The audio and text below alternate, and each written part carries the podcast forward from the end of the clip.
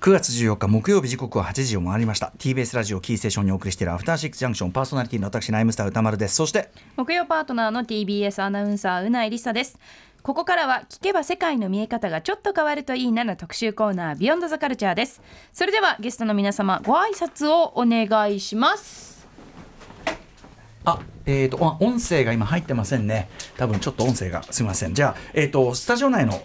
中からいきましょうかねじゃあぜひはいはい、えー、Google マップを利用した一当てゲーム「ジョゲッサー」というタイトルの公認プレイヤーをしております大悟と申しますはい大悟さんよろしくお願いしますよろしくお願いします埼玉代表ドラゴンバスターことメメクラゲですお願いしますはいドラゴンバスター非常に上手い人はいメメクラゲさんそしてはい、えー、ときめきメモリアルが好きすぎて、えー、最難関ヒロインのしおりを目隠しで攻略してしまった カズポンと申します。カズポンさんよろしくお願いします。そして、えー、つながりましたかね。どうかな。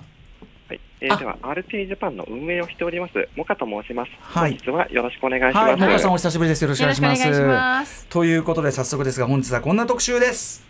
ロールプレイングからときめきメモリアルまでとにかくゲームを早く解く競技 RTA リアルタイムアタック特集2。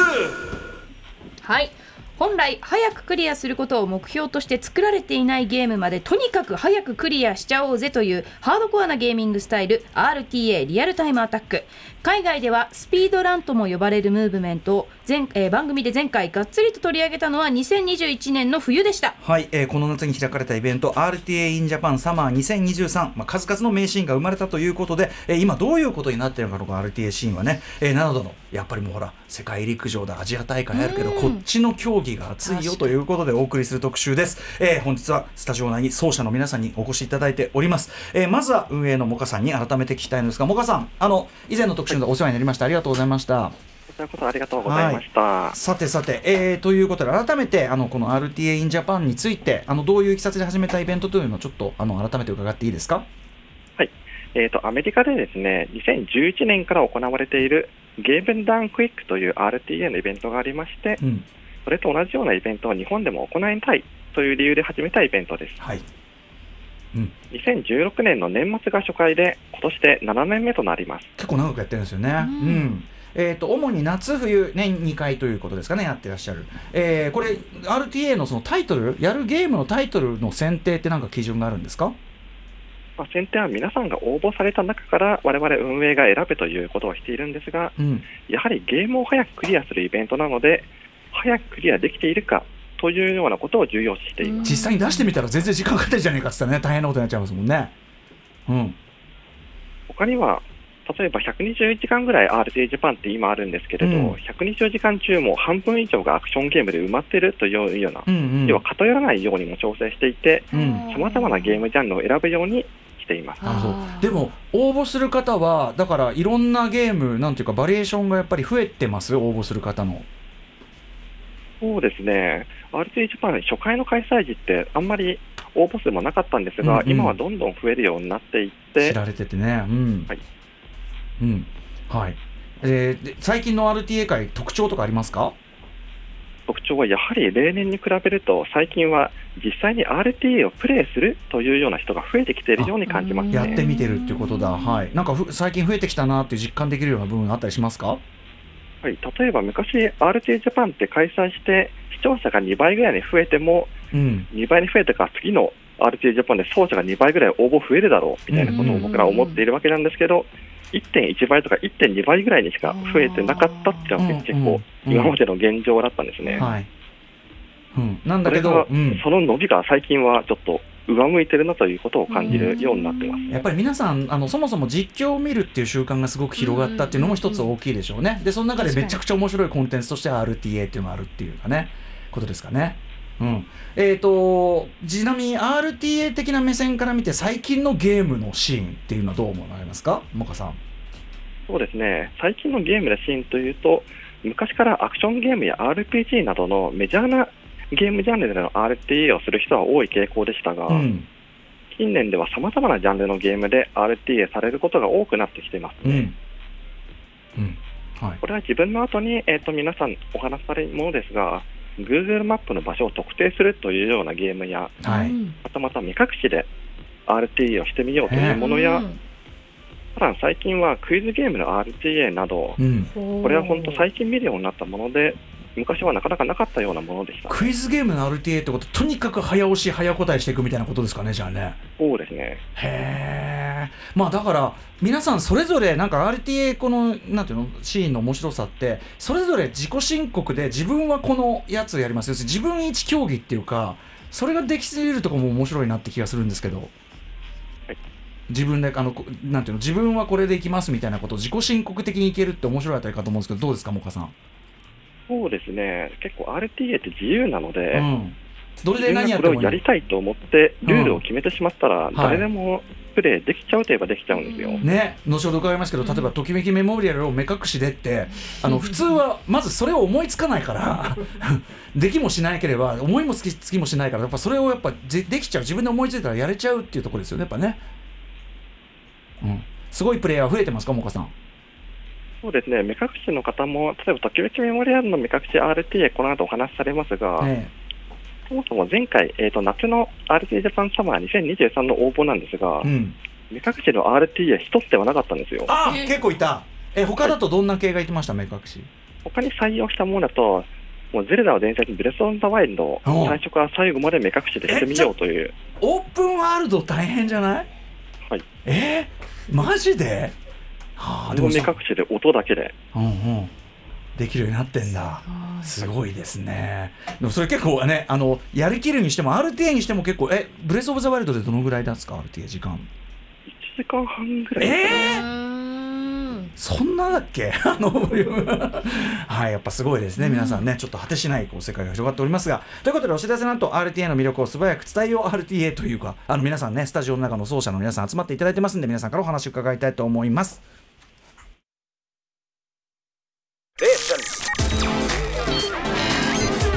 from Tokyo, TBS Radio.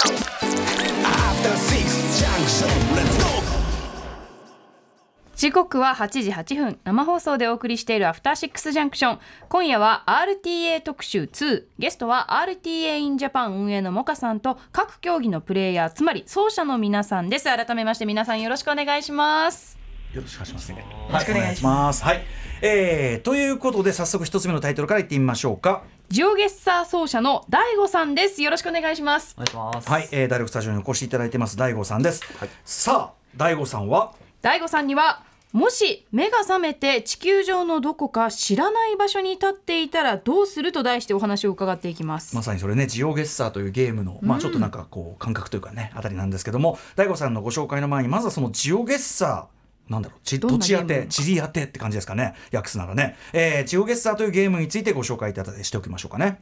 ジオゲッサーは2013年にリリースされたブラウザゲームでプレイヤーは提示される Google ストリートビューの画像から今自分がいる場所を推測し場所を特定しますじっくりと楽しめるシングルプレイのほか相手より正確な予測をするマルチプレイの、えーモードもあるということです Google ストリートビュー皆さん分かりますねそのいろんな土地360度、まあ、実際に動いたような感じがしたりとかするあのあの機能ですけど、はいまあ、ランダムにそのある場所世界のどこかに世界中のどっかの降り立って道路上にポンって降り立ってはいこれはこの国みたいなのをバシッと当てていくみたいな、まあ、いろいろ細かいそのルールの違いはあるようですが基本的にはそういうことだからいきなりパッと目覚めたら「ここあどこれここメキシコ」みたい な「なんで?」みたいなそういうことになるってことですよね。いということで続いて大悟さんです。うんはいそんなジオゲッサーの奏者であります大悟さんのプロフィールご紹介します日本に4人のジオゲッサーの公認プレイヤーとして活動中です今回のイベントでは30連続国当ての部門で出場自己ベストは3分57秒平均8秒程度で国を当てられるということですこれ皆さん自分でも一回やってみると分かると思うんですよね、道端にポンって置かれて、まあ、なんか看板とかありゃまだしもですけど、まあ、ただ車だから通ってて、うんでまあ標識っぽいのが見えたり見えなかったり、はいみたいな段階でこれはなんとかだからなんとかでどこですっていうのを瞬時にいける、はいこのスピードでっていうのは非常に驚異的、あの映像見大悟さんお答えいただける映像を見るとどう見ても超能力者にしか見え ない、こういう感じだと思います本当ですよね改めて大悟さん、えーこのジオゲッサー出会いはどんな感じだったんでしょうそうですね。私はあのツイッターのリツイートで知ったんですけども、まあそれではインストールしてみて、で最初はまあ。もちろん全くどこかわからないんですけど、うんうんそれでもまあもともと旅行が好きだったというのもありまして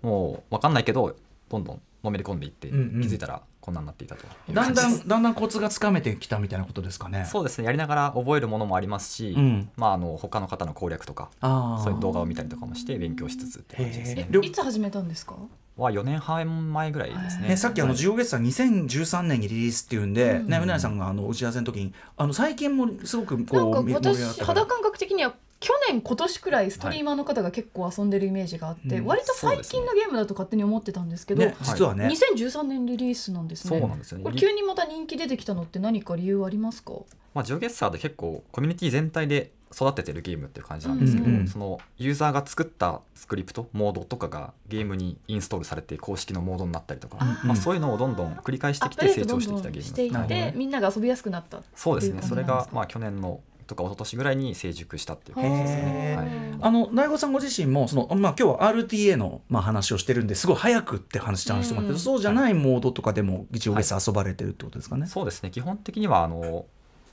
まあ、決められたルール内でいかにその正解地点に寄せられるかっていうのがあ一ー般的な遊び方にうんなります、これって、えっと、世界モード日本版とかもあるんですか、日本国内のモモードもありますし、うんうんはい、例えばはいなんどっかの県東京都だけのマップとか、うんうんそういったものもありますねあの、うんうんまあうんあの今回国当てだったじゃないですか、RTA としてはえ実際にどれだけ近く寄せられるかっていう遊び方もされてるって今話あったと思うんですけど、はいはいえどんぐらいまで近寄れるんですか、うんうん正確、時間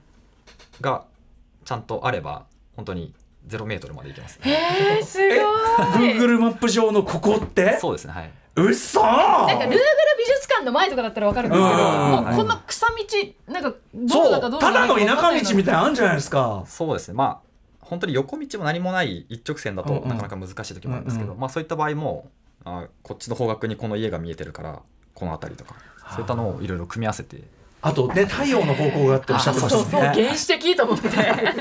とかまあねあの道の真ん中のその線がこうなってるのうはんブラジルなんですよみたいなあとねナ。ンバープレートが何色はこの国かなとかあのはいはね、あのモザイクがかかってるけど、うんそういうのってねなんとなく透けて見えるちょっと後色とほどでかねコツは伺ってくる、うんうんちなみに公認プレイヤージオゲッサー、公認プレイヤーってどういうもんなんですか、これはですね、まあ、今日本に4人いるとご紹介いただいたんですけども、まあ、ジオゲッサーコミュニティの発展に貢献したプレイヤーへがーまあ公認というかベリファイドプレイヤーになるとういんうような感じですね。世界的にもじゃあそういうプレイヤーはいっぱいいるんですか公認プレイヤーそうですね多分世界、まあ、人数わかんないですけど、うん100人以上はいるんじゃないかと思います、はい、へー世界でもすごいねパッとこれ日本が出てくることもあるんですかあもちろんあります、はい、あそうなんだこれちょっとどういうポイントでとにかく皆さんねあの本当に瞬時にいろんな要素っていうのを見つ本当にだからなんていうの探偵みたいう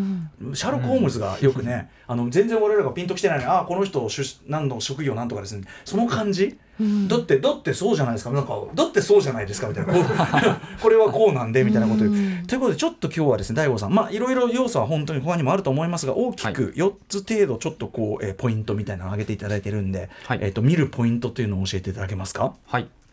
えーまず一つ目はですね僕はいつも足元を見ます自分の足元下にカメラ向けるみたいなことです、うんでこれどういうことかと言いますと、まあ、ストリートビューって Google カー、まあ、車で撮ってるんですけど、うんうんその Google カーの種類がですね国ごとに違うことがあるんですね、あーなるでほはあはあ国によっては大きなトラックとかであー隠しきれてない部分がねはい、うんうんうんうん見えているとうん、あでそれを利用して一発で国を当てたりっていうことができたりし ます、の今回の RTA の中にも、はいこの車はどこどこの国はで、い、あれが今ちょうど映っケてニアのますシュノーケルですね、はいはい大型の車だと映っちゃうんですねそうですね、あはーへえでもそれはまあ当たり前ですけどその各国 Google 化に関する知識がないとダメですよねい、、そうですねはい、うん、それを知り得といて、はい、うん、ケニアのシュノーケルですねって言いましたけどちなみにケニアのシュノーケルって何ケニアはですねまあ多分エンジンルームのあの換気用だと思うんですけど、うんうん前方にシュノーケルのようなものがついているという特徴がありますそれをシュノシュノーケルって呼んでるんだそうですはい、はいなるほどケニアのシュノーケルですね 専門用語じゃねえか分かるわけないそうですへえ、ねまあ、ツイッタートレンド入れもしたんですけどあー そうなんですね、はいケニアのシュノーケル。でも、あのそういう、なんていうんですかね、ちょっとこれはだから、なんていうの、まあ、チートとは言わないけど、うんちょちょっとこう、実際の地理というよりは、そうですね Google ストリートビューであることを利用してる、はいあーメタテクニそっッかそっかクですね、ううんうんんメタテクニック。もうじゃあ、続いて何いきましょうか。はいい次はまあ言語ですね、うん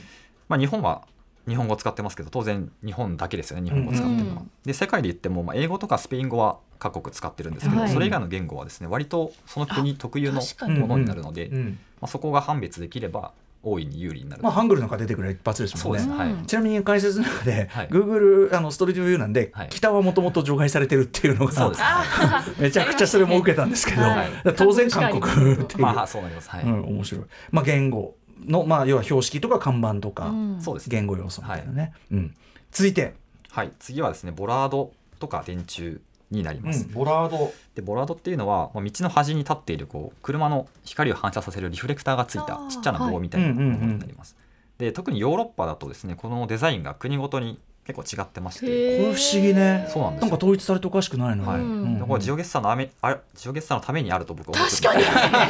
ジオゲッサーヒント用本当です ね本当にそれぐらいジオゲスのために埋めたんじゃないこかみたいこなの設定このゲームこの設定甘くねっていうそうですはいへー簡単すぎるサービス問題サービス問題ですねはいへー私もこ日の本のボラードどうでしょ日本はですねあのなんか丸いリフレクターが上についているううんうんうんうん確かに確かに柱が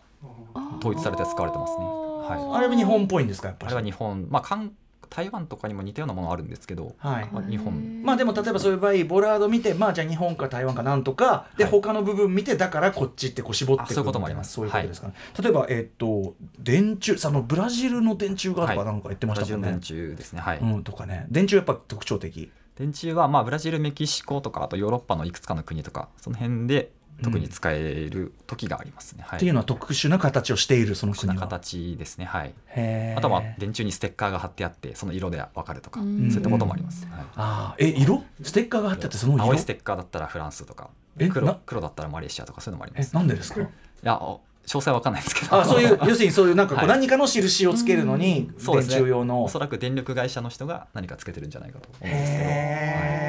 でも待って待ってそれをどうやって知ったのそれはやっぱりいろんなの見て目標かやら、っぱうんりそうですね他のプレイヤーの方とうんが見つけて情報を教えてくれたりとか、はいやっぱみんなでこう情報を共有し合ってはい知識をこうどんどん上げているへと、はーい、なんかあのもともとねご旅行好きでっておっしゃってたけど、いなんかコロナ禍でも世界中のどこでも行ってる感じできる遊びでいいっすねなんかねそうですねそれもかなりハマったきっかけの一つうでんうすね、ん、じゃあボラードや電柱とそして、じゃあ4つ目なんでしょうか、はい最後はまあ標識になります、うん、標識にもいろいろあるんですけど横断歩道の標識とかあとはストップっていう注意を促す標識とか、うんうんまあ、いろんなものが使えるんですけど、はいまあ表だけじゃなくて裏側も使えるんですよね。裏側って言ってましたねクロスしてクロスしてるそうですそねうですはいはい裏側の話されてましたね、はいコロンコロンビアにコロンビアクロスっていうのコがロン通称コロンビア 言ってた言ってそんな言葉ないよコロンビアクコロンビアこれそのねゲジオゲッサー用語ねそうですコねロンビアクロス、はいえでも確かにあんな止め方してるのあんまり日本で見たことないですよねそうなんですよなぜかコロンビアは統一されてあのデザインになってへえまあだからそのその国のわかんないね、あのんなんか企業がそういうだ第三セクター的なのがやってるんですかねそういうね、はいあと僕印象的だったのは地面のだからその中央分離帯に当たるその真ん中の線がこれだからこうとか、ああ線の色も使えますね、うんうんはいそれもやっぱり結構意外と特特徴出るそうですねあのそ特に外側黄色のセンターあ外側黄色で真ん中が白っていうのはうんうん南アフリカの周辺だとか中東とかその辺にしかないっていうような特徴もあります、ね、ああと私植物で判断されてるシーンもあってああそこら辺の知識もあるんですか、植生はやっぱりその地域の気候がわかるので植生、まあそうですねそうですね確かに確かにそれはえでそうもですなんかこれイギリスかなアイルランドかなみたいな悩んでる時にあー多分この草の感じこっちかなみたいな話とか どこあののそ国うだですエったかスワなティニでありましたね長い草が生えていたらエスワティニっていうのがあります、 なんかはいその植物の知識までうんねえここがシャーロック・ホームズっぽいところよすごいですあよ。ーあとあと太陽の方向がとかもね、はいそういうだから本当に自然科学的な方向も、そうですね自然、まあ、気候も使えますし太陽の向きも使えますし、うんあとまあインフラ系のものとかやっぱり国の特徴が出るので、うん何でも太使えま陽す、のね向、きってでもどどういうことですか太陽はまあ南半球だったら太陽は北にあってあまあ、半球が分かるだけです、いやでもまあまあまあまあ半分できますもんね、まあ、2分の1になるっていうことですね、はい、あと今おっしゃったインフラものだからその、はいまあ、道路はい標識、やっぱそのそれは当然そうですね国が公式でやってるものだから、そうですねまあ、我々もなんとなくあのな知らない国の写真パッと出てもなんとなくここ、まあ、南っぽいなとか、うんそのだからなんとなく無意識でその植生の感じとか。まあ砂漠地帯だとまあこの辺りかなとかとか、いうんあとなんだろうなそのうん普通の都市の街並みだけど、うんあこれ日本でしょとか一発で分かったりすることっうんてうんそうあると思うけど、まあ、だからなんかそういう記号をちゃんと明確にアーカイブ化して、はいで瞬時にこうこっちピンピンピンってこう弾いてこっちここに行くみたいなそういう感じなんですかね。そうですねはいあーいろんなものを組み合わせて絞り込んでるってか感じっですこいいっす。でも出てくるエリアがどちらかというとちょっと田舎町ばかりじゃないですかそうですねあんまり大都会の中とかは降りまなあ、いよそうんにななに出ないってるかのもしれないです、まあ、一応出ることはあるんですけど割合で言うと少ないかもしれ都な会いでだすと分かりやすいです。それとも逆に都会って似ててとか。都会は例えばロシアとかだと都会ってどの町も同じように見えてうんうん非常に難しいです逆に、へーああそっあかー位置を詰める意味ではそ距うなんで離すをよ詰めていく上では難しいんですね町の名前とかも書いてないんであー日本のだってさそういう国道沿いのね紳士服のなんとかがあって、うんパチンコ屋があっ確かてに一瞬だよくあるよあるようんわかんないよこれ、うん ね確かに、うんまあ、そこはだから難易度高めみたいな、うんあと、はいなんていうかな少なくともその場に立ってる限りだと情報なんもねえみたいなことも当然あるわけですよねもうありますけど、まあ、探せば何かしらあるんですねやっぱりえそれこそでも、あのはういん、何もなくてもその中で雰囲気だけでもえそうゲスすることができます雰囲はい、雰囲気ゲスです、ゲスですか、はいまさにゲスですね、はい へえちなみに全世界この国はここにあるってもう全全部入ってるんですかまあ、ジオゲッサーに出てくる国要はストリートビューがある国は覚えてます、いやすはごい、うんこれいい勉強になりますよ、ねえでも楽しい楽しい、うなんかすごい勉強ほにんと地理の勉強にもなるし、あのあその国のこと全然知らなかったわうんみたいなこともすごくこう細部まで語って、ねだからすごく生き生きとうん感じられるし、その場から動いちゃダメっていうルールもあるんですね。ありますねはいあーそういろいろあるちょっとでもこれあの RTA はともかく普通に遊んでみたくなった、ねなんかぜひ無料でもプレイできますので、うん遊んでみてジくオだゲッさいサーってことですね。はい、ということでですね、きまあ、我々もねあの何があるか分かりませんよ。あ確かのにはって気づいたら知らない場所にいた、うん私も昔あの横浜の知らない橋の下にあの酔っ払って目が覚めたらそういうことがありましたの であのそういうそういう時にですねやっぱこの確かにジオゲッサー能力高めておくと非こ常れをに。プレイしておけば、ねえということですからね、えーもしものそのない日曜月 さということでございます。ということで、えー改めまして大悟さんありがとうございました。はい、ありがとうあございまりしたがとあうございましたりがとうございましたさあということで第一走者大悟さんでございました千代月さでございました。さあ続いてはこの方ですドラゴンバスター奏者のめめくらげさんですお願いしますお願いします。ねめくらさんよろしくお願いします。はい、お願いしますということでまず「ドラゴンバスターと」まあ、めめくらさんのご紹介しておきましょう。はい、えードラゴンバスターは1985年に稼働したナムコのアーケード用アクションゲーム、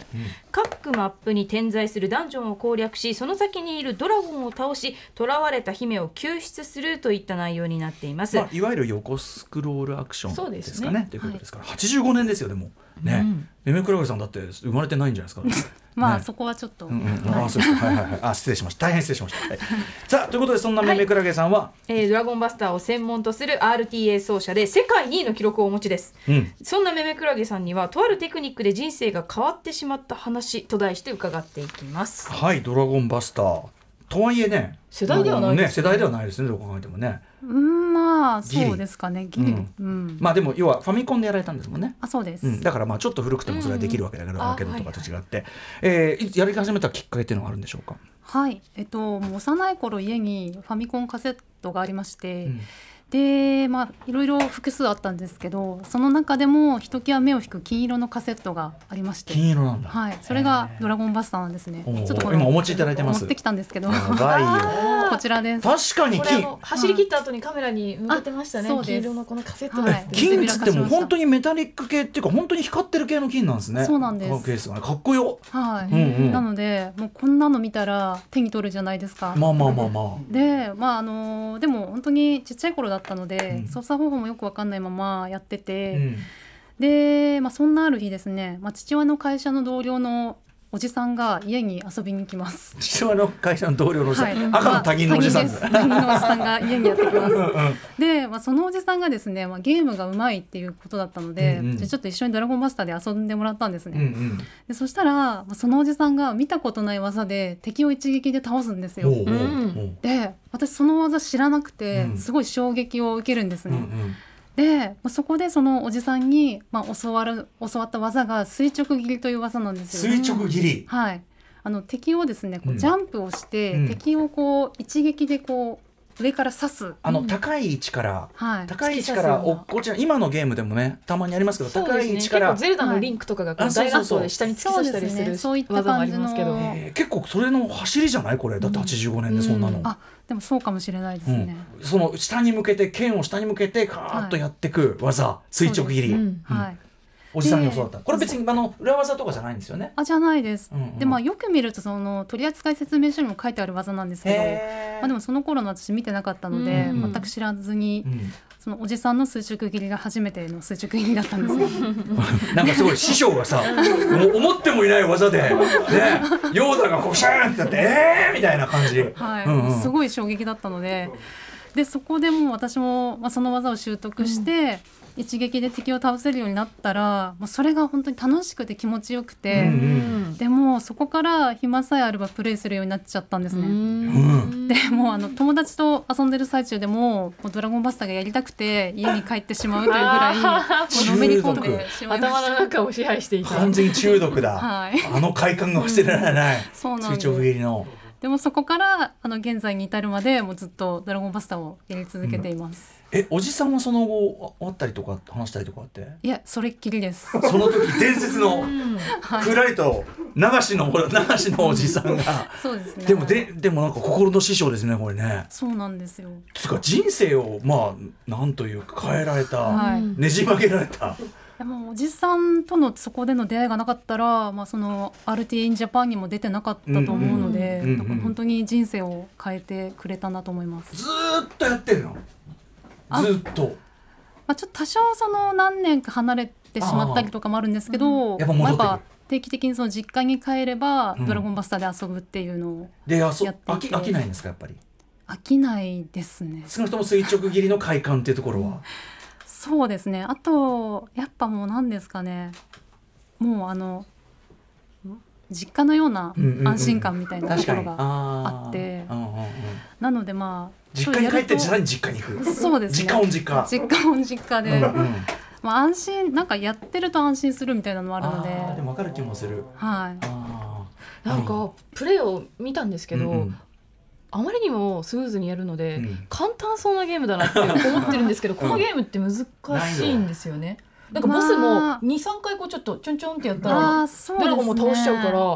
のゲーム私でも簡単にできんじゃないかなって思っちゃうぐらいなんでどうすでしょけどう、難易度的には。まあでもちょっと私はもうわからないん ですよねやりすぎてしそりまゃっそうてだ。いや、でもね、いや八絶対難しいですよね85年の横スクロールなんか甘いわけだから、うんアーケードゲームがねうんどっちかっていうと殺しがかかってくる系だかうんいっぱら、いお金使わせる系のゲームですもんね、そうそうそうそうそう長くやらせるなんて頭はないかそれぐららい軽やかにやるから、うんえちなみにその RTA、えーリアルタイムアタックできるだけ早くやるというプレーこのシーンに目覚めたきっかけとかあるんですか、はい、えー、とですね、まあ、去年の夏の RTA in Japan を見て、うんでその後にまあ、ドラゴンバスターで、まあ、日課のように遊んでたんですけれども、まあ、その時になんかもしかして私でドラゴンバスターうまいのではっていうことに気づきまして他者との比較はしてないからね長そう年なねんです単に実家書いてただけだからそうなんですただただやりたくてやってただけなのででも、まあ、これだけなんかスムーズに敵も倒せるし、もしかしたらその RTA も走れるのかなってそこでちょっと気づいたというか。うんうんはい、でそうですねまあでもあの先にそうんの「ドラゴンバスター」の RT をやられてる方がいたのうんうでん、うんまあ、その方のチャートを参考にさせていただいて、うんうんうんまあ、実際練習をし始めたという感じですね。タイムは実際やってみていかがでしたか、あーでもやっぱ最初は全然あの速く走れなくて、うんうんまああの今世界一の方が22分59秒なんですけど、うんあじゃあ21分59秒ですね。うんうんでもうやっぱ私最初は25分を切るのも全然できてるじゃん、えいぜやいや全然近いでしょいやいやいやいや20分台ならいいでしょいやいそれやそんなことないんですすごい遅かったんですけど、へーはい、でもやっていくうちに上達もできて、でやっぱその上達を実感することによってますます「ドラゴンバスター」にはまってしまうというそうですよねだから、はいこれすごく幸せなことでめめくらげさんはもともとたた好きだったものはいもともと別に誰に褒められたくてやってたわけじゃないものが自分の能力につながるって気づいたわけですもんね。うんそうですねそれって一番理想じゃ ないえもともと持ってたものが実はすごく価値があったってことじゃないですか。そうですね、まあ、そこにようやく気づけたというかしかもそそやっぱ RTA っていうのはそれをこう受け入れる土壌っていうかこれモカさんモカさんつながってるモカさんはいあ今のめめくらげさんの話ってまさにその RTA というののなんていうの土壌の豊かさっていうかその自分がもともと持ってるものっていうのに気づいてそれが本当にその競技につながるってすごい美しい話だと思うんですけど。こう応募される皆さんの中には同じような理由でうん RT ジャパン来られてる方結構多いですね、うんうんうん、自分もずっとやってきてずっと好きだったんだけどひょっとしてこれってうまいのではね やれるのではとなるよね。ね、それってすごくいいだからすごくいい受け皿にもなってるってことですね RTA がね世界のさそそうのですねあの無駄な無駄な努力 無駄な努力とされてきた無駄な労力と時間とされてきたものがさ初めてこう生かされるっていうかさ、ねえ記録として残るわけですか本ら当ですよあとめめくらげさんすごいと思ったのは今回あのダイソーとしてそうですね。あのー出演されましあバックアップといって、そうそううんまああのー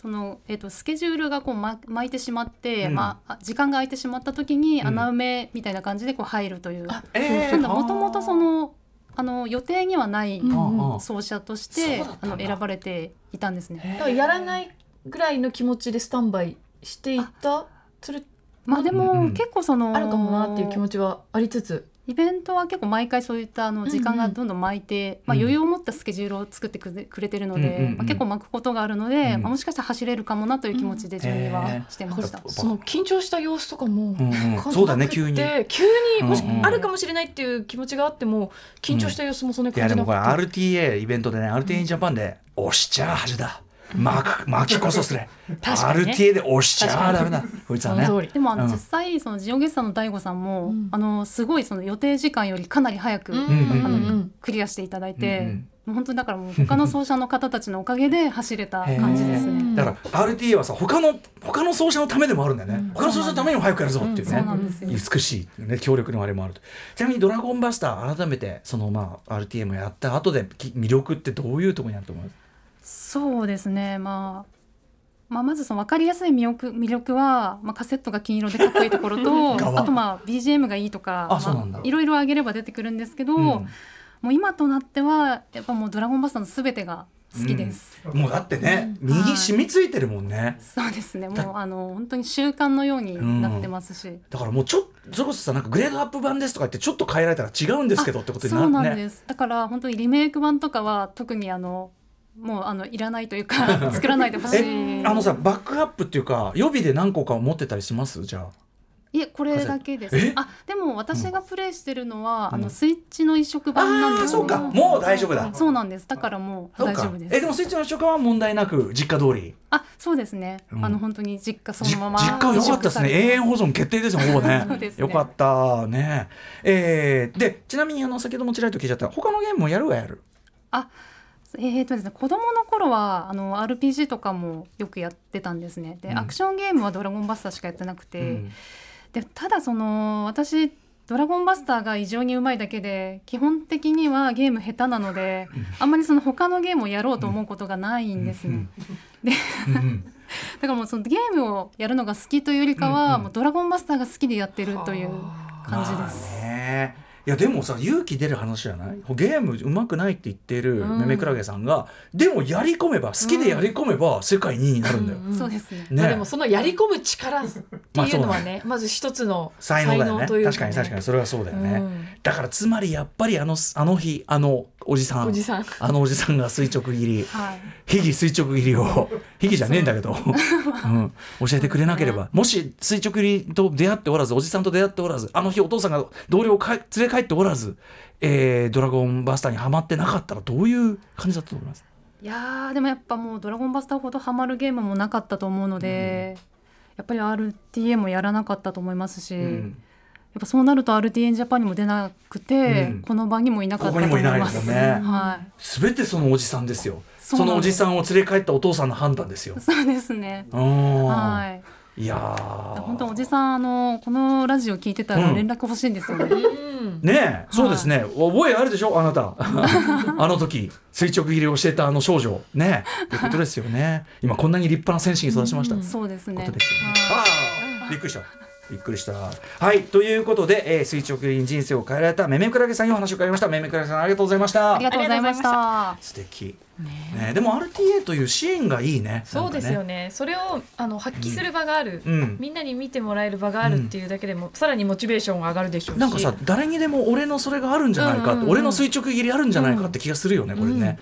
はい、えー、ということで3人目いってみましょうはい目隠しときめも RTA 奏者のカズポンさんですはい、カズボンです。よろしくお願いしよまろしす。くお願いし目ます隠しセットも一応持ってきていただいてるわはけですね、いバッチリ決めてきました DNA ファンなんですねあそうです一応 TBS ということでちょっとあありがとうございますいや、まあ普通にベイスターズファンなんですけど、ちょっとだけ媚びを売りに、お気遣いありがと無うご断ざい使ますいしてます。 改めましてときめきメモリアルとカズポンさんのプロフィールご紹介しておきましょう、はい、えーまず「ときめきメモリアル」は1994年コナミから PC エンジン用として発売された恋愛シミュレーションゲームの大傑作です、うん卒業式の日に校庭の外れにある木伝説の木の下で結ばれたカップルは永遠に幸せになるという伝説を持つ私立きらめき高校に入学したプレイヤーは各種パラメーターや各ヒロインとのフラグを管理しつつ高校生活を送り ますでも各種パラメーターっていうのがいろいろゲーム性につながるというか、容姿とか、うん運動能力とか 学こん力とか、ね根、性 とかねいろいろそれをどんどんどんどん成長させて、どどれを伸ばすかによってどういうどのたどなたといい感じになるか、どのキャラクターといい感じになるかが変わってっくてるいうフラグがどんどん変わっていくといでうシ中ミュレでーショもンゲ非ーム常に有名なそのメインヒロインと言っていいんですかね藤崎しおりというこのキャラクターは難攻不落として知られているわけです非常に硬いということになっているわけですね、はい、そんなまあ藤崎しおりを目隠しして落とす RTA するというのがカズポンさんなんですけれどもカズポンさんは自称ときめも、えー、ときめも成人で現在は RTA 奏者配信者として活動中です、ときめも RTA 歴はおよそ2年半で今では画面を見なくても最難関ヒロインと言われる藤崎しおりを50分で攻略できるようになりましたガールズサイドを含めた他のときめきシリーズのラスボス RTA でも多くの世界記録を保持していらっしゃいます、えー、カズポンさんには「しおり告白セリフ全暗記伝説の木の下で」と題して伺います。ねえ、ということで目隠しときめときめも、はいときめもってそもそもその RTA 的では全くないゲームじゃない、うん そのそうですいよねろんなキャラクターと疑似恋愛して、うんまあ、いろんなルートをたどってむしろこう寄り道してこうね、味わい尽くすみたいなことだと思うんですこけれど何年間生活するんでしたっけ学校で三年間三高校三年ですねだからもうじっくり楽しむものですよねえなんだけど駆け抜ける駆け抜け る駆け抜けるしお りのためだけに駆け抜け一応るもう鈴崎しおりしか目に入ってないっていうことですよ、ね、一日一秒くらいで。で、もまっあ、ちたいなょいじゃあちょっぐらといそのねあの誰もの、ね、の脳裏に焼く、なぜそんなことをというのはちょっと置いといて、先に、えっとときめも、えっといつプレイされたんですか最初は。初めてですか、うんもう中学生とかなんで、まあ、78年前とかですこ。れは普通にやっぱり恋愛シミュレーションあのときめも有名で、はいやってみたいなみたいな。いやもう本当に出会いはたまたまでして、まあ、PSP で当時遊んでたんですけど、うんうんまあそのプレイステーションストアではいなんかときめきメモリーのその4作目、うん4を見つけて、うんうんでまあ、そこからいろいろ遡ってしおりが出てくる1とか、まあ、2とかをいっぱいやってましたね、まあでもやっぱ PSP で4やったら面白いなとなった、はいうん、楽しいなとそうですね女の子可愛い女の子いっぱい出てき て楽しいなそういうゲームです、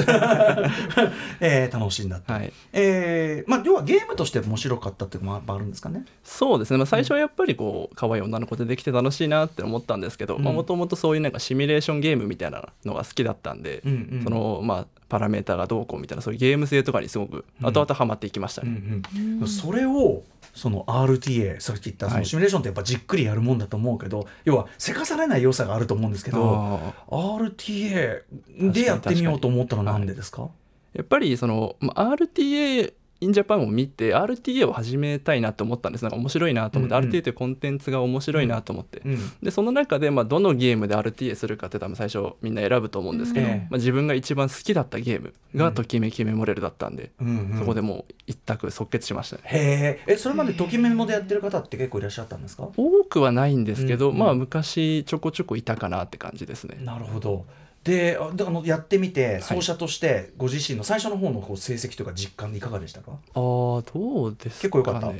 最初から。そうなんか難しい操作とかはあんまり要求されないんで、まうあ、んうん基本的にこう、まあ、ある程度まあチャートって呼ばれるなんかやり方とかがあるんですけど、やり方をうんその過去の動画、やってる人の動画を見て、うんまあ、それなぞってたら、まあ、それなりにその人に近いタイムが出たりとか、うんうんまあ、今はもう最終的にその記録抜いたりはしてるんですけど、うんうんそうですねおな、まあ、もちろんあの短い目のルートっていうのは当然あって、はいでも同じルートじゃないとこ行かないとなかなか越せなくなってくる瞬間も当然あるんですよそねうですね。多分ね、はい同じ同じソフトなわけだから、うんうん同じ労働時間かかっちゃったりとかねでそこからまあさらに目隠しっていう、はいまあこれまさになぜそんなことをっていう これ目隠しなんでですかまあ、これまた本当に RT in Japan つながりなんですけど、その過去のまあ、イベントでその目隠し RTA っていうコンテンツ自体を知って、うんうんでまあ、もともとその時メモ RTA をまあ普通にやってたんですけど、えでそれで、まあ、さらなるこうなんていうんですかね愛の見せつけ方みたいな、そういったところで、ど愛の表現どうやったらどんだけ好ききかをアピールできるかなと思ったらもう早くクリアしてさらにもう画面も隠してやろうみたいな俺なんかもう目つぶっても全部浮かぶからねはみたいなもううんうん頭の中で再現してクリアしたろうみたいなよく映画とかでねもう何十回何百回と見て何千回と見て、もう見る必要ないぐらい頭に入ってるみたいな状態があるのは想像はつきます、ただゲームはやっぱ操作があるし、まあ、と匿名もってまあなんていうかこうテキスト選んだりとか、はい視覚的要素があるからなかなかねえ上に何回し右左に何回みたいなことをやっ ぱり正確にやるってことですよね。そうですね何回かちゃんと覚えますねへえこれやって最初にやってみてどうでしたか目隠し RT でも正直に言うと思ったよりできちゃいましたねえー、やっぱ体が覚えてるそうなん ですよそそれまでに何回ぐらいやってるっていう感じなんですか感触として数えてないと思うけどああどうなんですかねでも、まあ、1日1回ぐらいはやってたんじゃないですかだから一年その時点で1年間あときめまれてやってたんで、まあもう300回ぐらいはやってたかな体に入ってるっていうことかやっ てみてあここは難しいって思ったところってどこですか目隠しであー勤労感謝の日ですね勤労感謝の日って日があるのね、はいその中で、なんで難しいんですかいやなんかもうどうしても祝日が本当に難しいんですよ。ほうほうなんあのこ時メモってこう平日と休みの日が交互に、うん平日日曜日平日日曜日っていくんですけど、祝日が入ると平日祝日日曜日になって、うんうんそのローテーションがずれるんですよ。うんうんうんでその勤労感謝の日が2年目の勤労感謝の日が本当に連休になってて。で結構なんかポツンと置いてあるんで、気抜くとミスるんですよね、ずっと今何月何週かみたいなものを計算しながら完全に覚えてずますーっとやっていかなきゃいけないかこられミスるっていうのは要は、えっと、伸ばしたくないパラメータが伸びるような何かこうアクティビティをしちゃうみたいなそうですねなんか平日に間違ったそのコマンドをしちゃうと女の子が出てきちゃって、うんうんでそうす他の子るが出てときちゃはういはいはい女の子が出てきちゃうちょっとこれ言い方し言い方失礼よあの要はその好いてくださる、はいね好いてくださる方が登場しちゃうんですよね、はいまあまあしおりしか見てないんでその他の人がしおり以あら外が伸ばし本当は伸ばしたくない要素であら根性あって素敵みたいな感じで来ちゃうかそうでらすこれ危ないってことですよねやっぱ RTA なんでそこはしっかり避けないと、最小限の女性にして、うんストイックかつ失礼っていう うん、うん、それはできるけど休みの日だのその祝日はまたちょっと違うんですかその、うんあのま、見せると怒ることっていうのはあ祝日は特に大丈夫です、ただそのもうローテーションがずれちゃって、えー今自分が平日だなってタイミングが分かんなくなっちゃやっぱう、りそうか、だから平日平日休み平日平日それによってあの動画拝見すると、はい普段の要するに学校の学校っていうかな平日の日は、うんぶっちゃけ寝てばっか そうですね大体 寝ます毎日瞬時に寝る、あの絵面がめちゃくちゃバカバカしくてこれで笑モテるのかと思うい絶対ダメでしょこいつみ たいな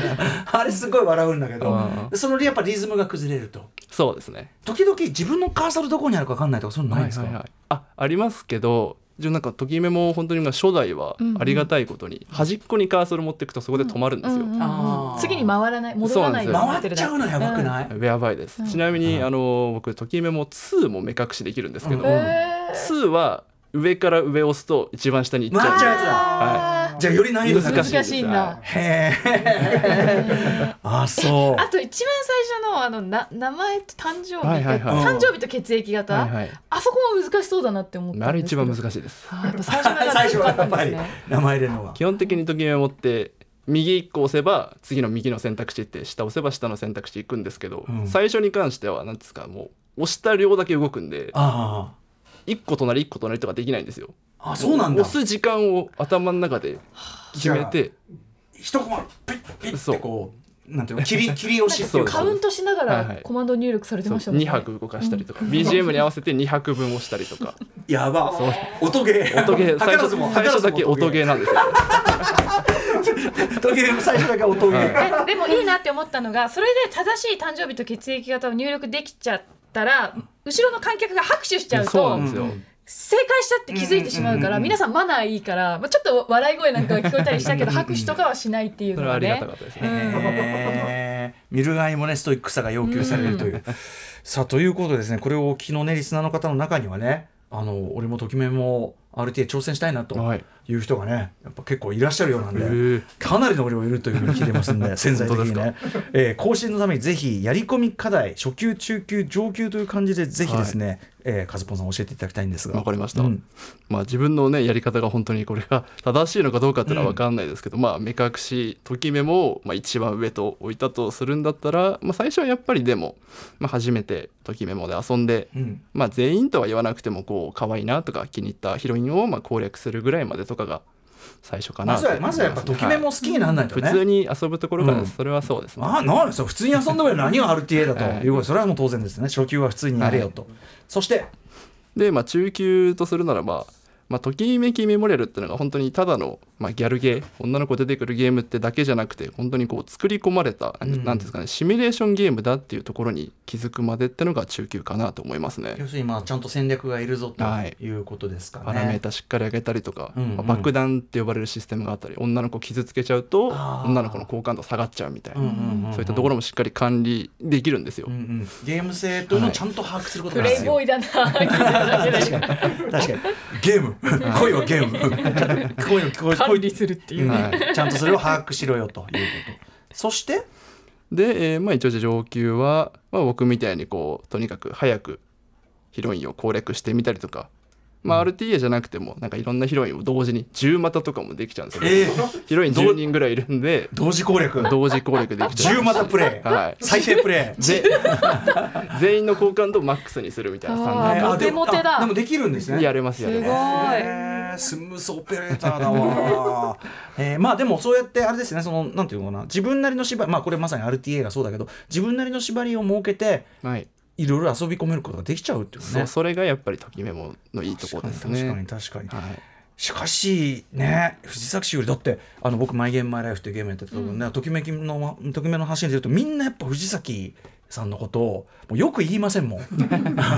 難しすぎっつっそうでて、ラスボスとして強すぎるっつって、ねでもあるところであやり方みたいなのが見えたっていう感じがあるんですねじゃあねそうですね、しっかりゲーム性が把握できればあーサクッとクリアできちゃったりもしますねじゃあ中級段階が大事ってことですよね、はいやっぱねで、えー超上級のさらに上、最終的にはもう画面を見ないね、目隠 し超音だ けでプレイす超る上級目隠 しね、 最終的に変態になる、うん褒め言葉ですね。ねえあの中でも最後にね、えっと藤崎しおりさん、まあ、その伝説の木の下で、はいあれも面白いですよねその多分目隠しされてるからだ大悟さんはあの我々はさこううんうん AM 見てるから、こうカメラワーク的にこう下下かかららパンしこてうね上がっていく時に、はいはいはいもうもう分かってんだけそうどピンクの髪の毛でわかるんだけどあれやっぱりこう目隠しプレイヤーだと喋り出すまで。そうなんですそこまでわからないですね。喋り出してああやっぱできたってわかるんですね。でそこからあのカズポンさんが藤崎史郎さんのセリフをですねちょっと早く ちょっと早く全部言うんですよね。ボイスよりちょっと早くね、うん、昔のフォークあのフォークのなんかあの弾き語りの歌詞歌わせるやつみたいな感じになっててすごかったんですけどこれここあのこの場でもそらんじて言えるんですか、まあもちろん言えますよ。いいんですかそんなことあのちょっとこの場でお願いしていいんいでやすか逆にいいんですか。いや逆にいいんですか、はじゃあちょっとおいきますよお願いしますじゃあじゃあエンディングをししおりごめんなさいこんなところに呼び出したりして今日あなたにどうしても言いたいことがあって言いたいことって何私ね今まで男の子と付き合ったことがないのでも興味がなかったわけじゃないのよ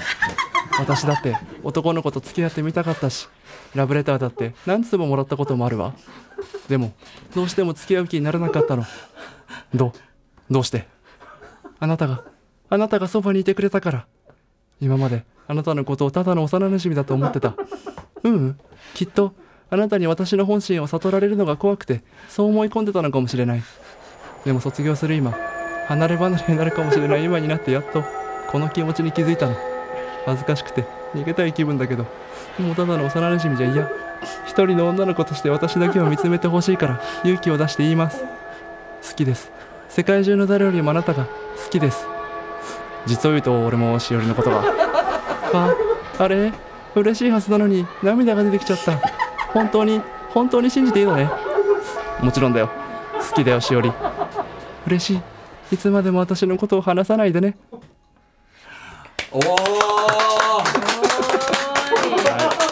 なエンディングを迎えるんだよ最難これ関のがしおりエンディングですすごいねすごい見事いやありがとうございますやっぱりフルでやらせていただいてうんなんかわかんないよくわからない感動が押し寄せる場面でしたね。ありがとうございましたカズポンさん、えーということでですね、えー本日はちょっとねあの RTA 奏者の皆さんにはでもそれぞれ違うスタンス違う競技ねがあって、この RTA というそのなんかシーンの本当に広さ豊かほさ、んとそうですね懐うんみたいな。でやっぱ見で見れば楽しいみたいなうん感じが分かって本当に最高ですももかさん本当に最高のシーンだと思いました今回改めてはいもかさんありがとうございますラジオなんであ聞こえてないのかなありがとうございますということでえっ、と、でじゃあ皆さんからちょっとねあのぜひ皆さんのお知らせ事を最後にね伺っていこうと思いますもかさん聞こえてますはい大丈夫ですあごめんなさいはいということで最後にぜひあの皆さんからお知らせ事を伺いたいですもかさんぜひそうですね、えっと RCA ジャパンは実は冬にも行う予定でして、冬、えっと12月頃また予定をしておりまして、近々告知が出ると思いますので、告知出ました、よろしくお願いいたします。はい、えー、ありがとうございます。ちょっと冬ね、ぜひ見たい、あと参加したいという人もね、ね当然ぜひちょっと注あと目寄付なんかも募集してますもんね見てる方もねぜひですね。それどどこにアクセスすれば寄付とかそういうの情報わかるんですか？そうですね、えっとイベントが始まったら公式ウェブサイト上で、うん寄付の、えっとページへの動線を、えっとうん置いております。うん。じゃあそこをちょっと見ていただいねシて、ーンを応援してい注ただい目てしてください。はい。はいそしてじゃあ、えー、大悟さん。えー私は普段はい私普段 YouTube で動画を投稿しております、でまあ初心者の方向けの動画とかですねあと配信をやってえー参加型でみんなと一緒に楽しく遊んだりしてますのでぜひえー YouTube でまあ上下スターと検索していただければ見れますのでよろしくお願いします上下スター面白いですね本当に RTA 的じゃなくてもすごくやってみたくなる。うんあと10月にですねあの10月スターワールドカップが実は開催されますのでおーそちらもぜひえーご覧いただけるといいかなと思います世界の実力たるやどうなのかというねあたりですね。大悟さんありがとうございました。めんねくらげさん。はい。えっと、私は埼玉代表のドラゴンバスターなんですけどあの各都道府県のですねドラゴンバスターの代表も募集しています、うんなのであの皆さんドラゴンバスター RTA あの奏者募集中なのでよろしくお願いします確かにはいであとあのおじさん連絡待ってますはい本当にあの毎晩ですね大体ほぼ毎日夜19時頃からあの配信をしてるのであのおじさん来てください待ってますぜひそのおじさんと思われる垂直切り得意そうな周りのお知り合いの方いたらねぜひねあと都道府県代表になりたい人、お父さんに聞けば早いだろうって気がするんだけど ねえ、まあ、あのぜひこれ聞いてたらってことですね。メムクラゲさんありがとうございました。さあそして、えー、カスポンさん。はい、まあ、僕からは本当に完全に個人的な宣伝なんですけど、まあ普段からなんか Twitch っていう配信サイトで生配信したり YouTube に動画上げたりしてますんで、まあ、さっきみたいなねあのエンディング、まあ、うん映像したんですけど、あれまた配信で何回もやってます からまた見に見に行きたいなって人は遊びに来てもらえたらなって思います。はい、ありがとうございますということでいやーめちゃくちゃでもめちゃくちゃ面白かったし勉強にもなったし、なんか皆さんか輝いてます、本当に素敵です。はい、えー、ということで本日は、えー、RTA 特集2をお送りいたしました奏者の皆さんそしてモカさんありがとうございました。どうもありがとうございましたありがとうございました From Tokyo TBS Radio After six junction, let's